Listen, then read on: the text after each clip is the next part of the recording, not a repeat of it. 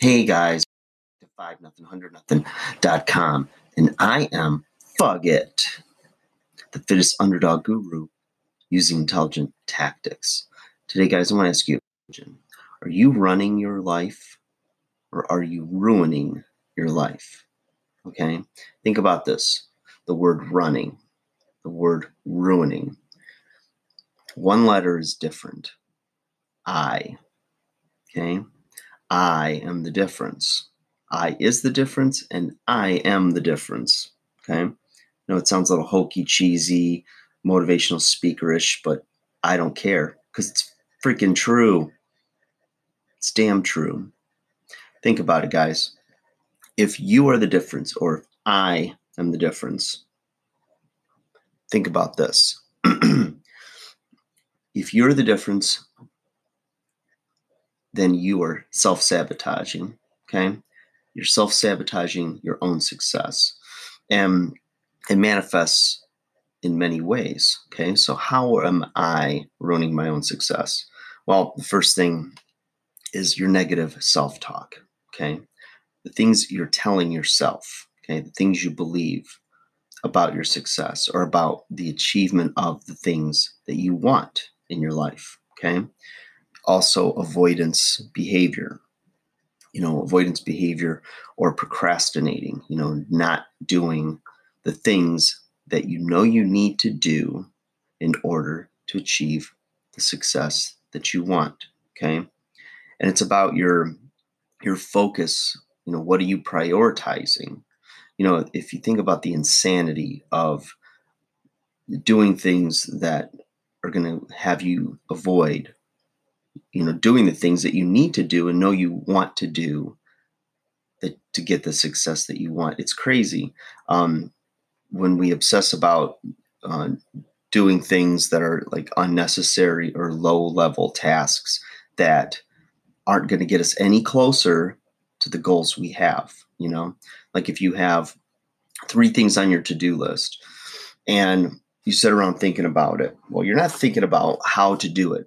You're dreading what you need to do because it's either uncomfortable, requires action, and in essence, you're self sabotaging. You know, you sit around and you're playing like a game on your phone, you've got TV in the background. Now, if you've done the things you need to do and you're taking a break, you know, or you've hit a mind block and you just need escapism for a few minutes, that's a different story. But if you're doing that and before you know it, for instance, I'll give you an example. Okay. You're motivated, you've got this to do list, the things you want to get done, right? That are going to get you closer to your goal for the day. And you wake up, and it could just be, you know, being productive, right? Let's say you have laundry to do, you want to do some meal prep, you want to get some exercise in, okay? And make two phone calls that you need to either family, friends, or um, customers, whatever it is, right? So you wake up, you lay in bed, you're thinking about things, you turn over, eh, you take your phone, start going through stuff. You look at, you know, your Instagram, Facebook, you're just looking at things, checking out. Before you know it, you know, you're going down a rabbit hole and two hours pass and you're still in bed, right? Yeah, I got to get up. I know I should. I know I have things I got to do. Uh, da, da, da, da. Now it's 11 a.m., right? Maybe it's 12, 1 o'clock. Get up, and instead of making a healthy breakfast, you grab something from last night or you grab a snack, right? Something easy. It takes no effort at all, and it's not part of your plan for the day. And so you have the little snack, and you start doing something mindless again. You start going through your Netflix. Oh, I've only got two more shows to binge watch, um, and then I'll feel better. Then I'll get moving, right? And with each one of these procrastinating actions, you just feel less motivated and more frustrated with yourself. Okay. So, why would you do those things? Right? Because you're avoiding, your avoid, it's avoidance pattern and procrastination, and it's not getting you anywhere. And you're not going to feel any better at the end of the day. In fact, you're going to feel like crap. Okay all of these things, right? The negative self talk, avoidance behavior, um, and all of that, um, you know, not focusing on the priority is going to lead to a low level of energy and a low sense of motivation. And it's a slippery slope and it just compounds with each bad decision or lack of action, you know? And the thing is, is that there's two very polar opposite points where failure happens, right? One is at the very beginning, it's getting started. You know, like you ever um, get up and you, your plan is to go to the gym in the morning. Well, once you actually get going and you get to the gym, the workout's easy because you're there, right? That was your intent. That's what you want to do. It's just getting there. That's the hard part, right?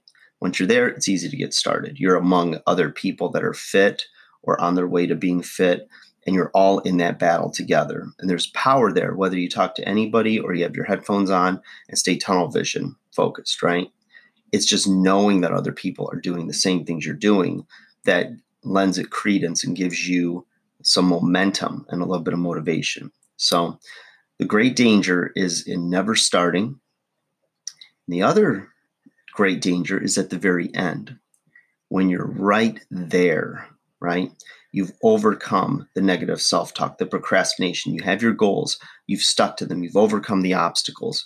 You know, nothing can stop you. You've gone through the journey, and now success is right there.